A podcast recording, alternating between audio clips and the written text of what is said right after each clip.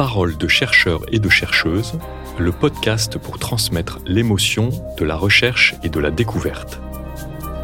Produit par The Conversation France et Making Waves pour la Fête de la Science 2021.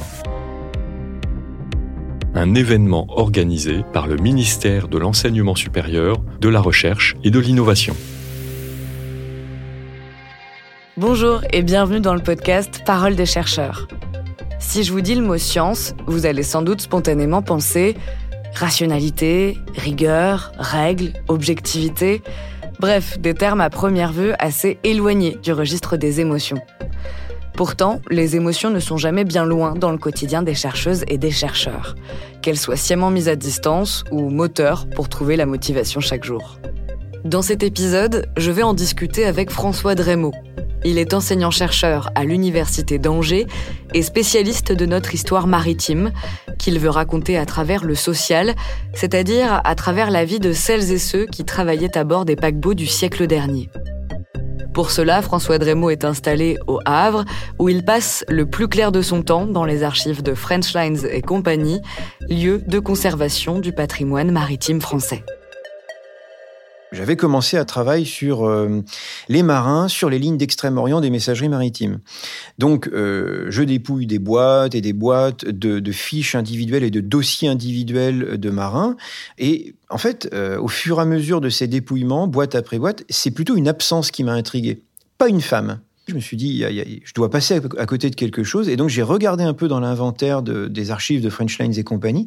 Et il y avait deux mentions de présence féminine à bord des paquebots en tant qu'employée non pas des messageries maritimes, mais de la Compagnie Générale Transatlantique. Et donc, je suis allé euh, chercher ces, deux boîtes, et là, j'ai découvert 214 fiches individuelles d'employés, euh, employés EES, à bord des paquebots euh, de la Compagnie Générale Transatlantique. Et là, quelque part, quand, quand on parle d'émotion de la recherche, alors on est déjà un peu dedans, c'est-à-dire que moi, j'étais depuis déjà plusieurs jours bille en tête sur des marins en Extrême-Orient, et me voilà parti, en fait, sur des femmes employées à bord des transatlantiques. Voilà, j'ai complètement, j'ai fait un grand écart euh, intellectuel en termes de recherche, mais je me suis dit non, là, il y, a vraiment quelque chose à dire et à faire.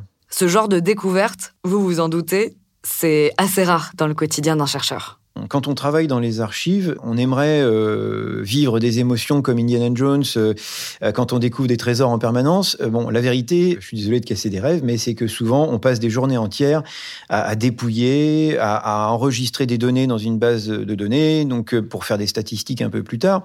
Et, c'est vrai que bah, les journées peuvent parfois se dérouler sans aucune anecdote, sans aucune péripétie historique qui va venir euh, égayer un peu le, la journée ou nous dire ah là je tiens quelque chose d'intéressant.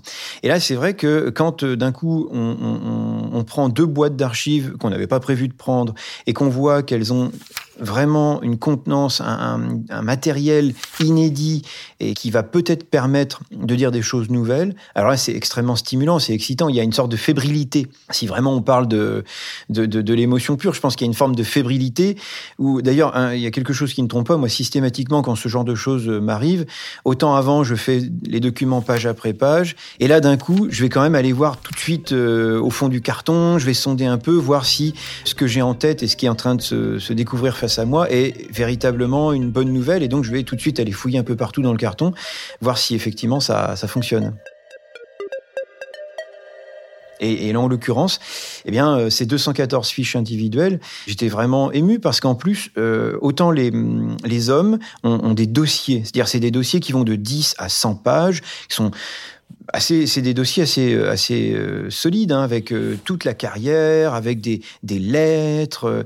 Il y, y, a vraiment beaucoup de choses. Et là, ces fiches individuelles, c'est juste un recto verso avec l'état civil, l'état de service, et puis euh, de l'autre côté, des, euh, des commentaires euh, des contremaîtres qui s'occupaient de ces femmes.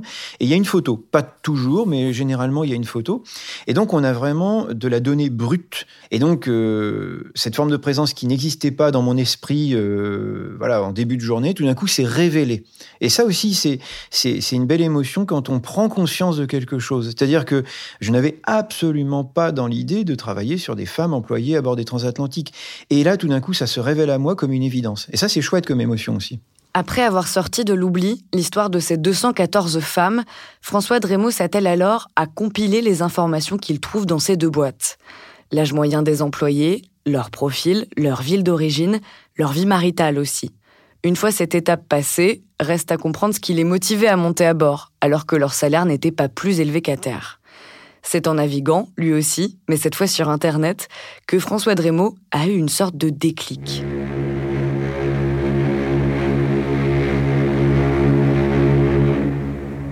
sur les réseaux sociaux, il y a, a énormément de, pages euh, de, passionnés d'histoire de euh, marine marchande et donc de ces paquebots.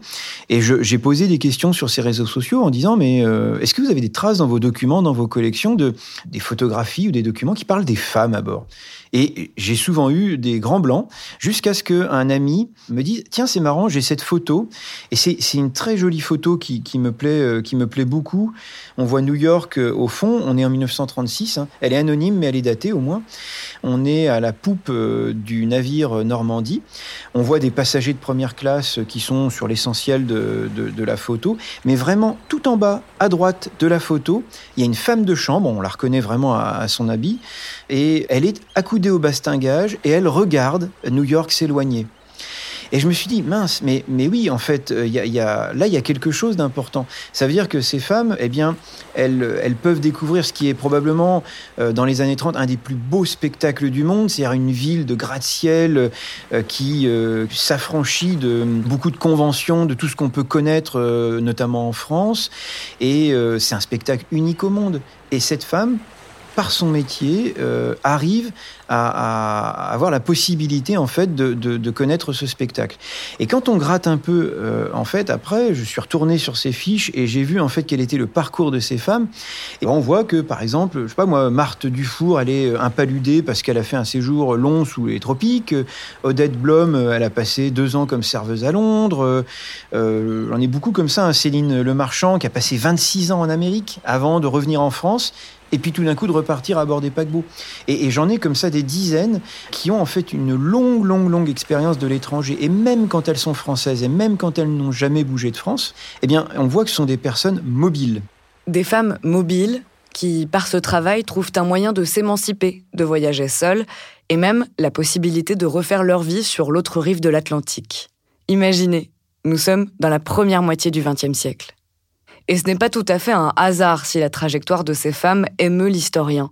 François Drémaud est lui aussi un grand voyageur.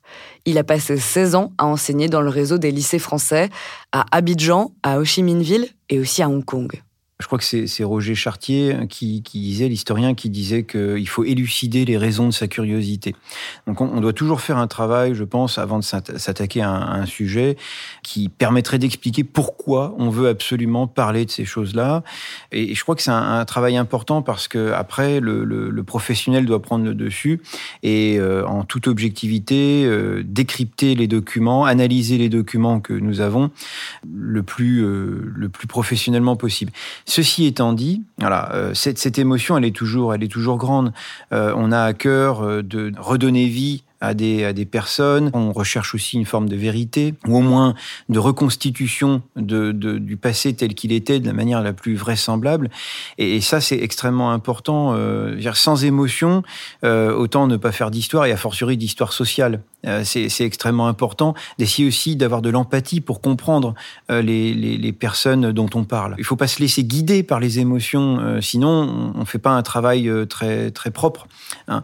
Mais, mais je pense que si on en est conscient, on peut profiter de ces émotions qui sont, qui sont belles. Enfin, moi, j'ai parfois des... Vous voyez, en, revenant sur, sur ces femmes employées à bord des transatlantiques, reconstituer leur parcours, voilà, savoir qu'elle vient, telle femme vient de tel endroit, qu'elle a, qu'elle a vécu de nombreuses années à l'étranger. On, imagine, une fois qu'on a un peu d'expérience sur le contexte d'une époque, on, peut comprendre ce qui lui est arrivé. Euh, et, et ça, je trouve ça très très beau. En regardant ces fiches presque vides, avec seulement quelques annotations très parcellaires, je me suis alors demandé si l'historien ne ressentait pas une forme de frustration face à ces vides laissés par l'histoire.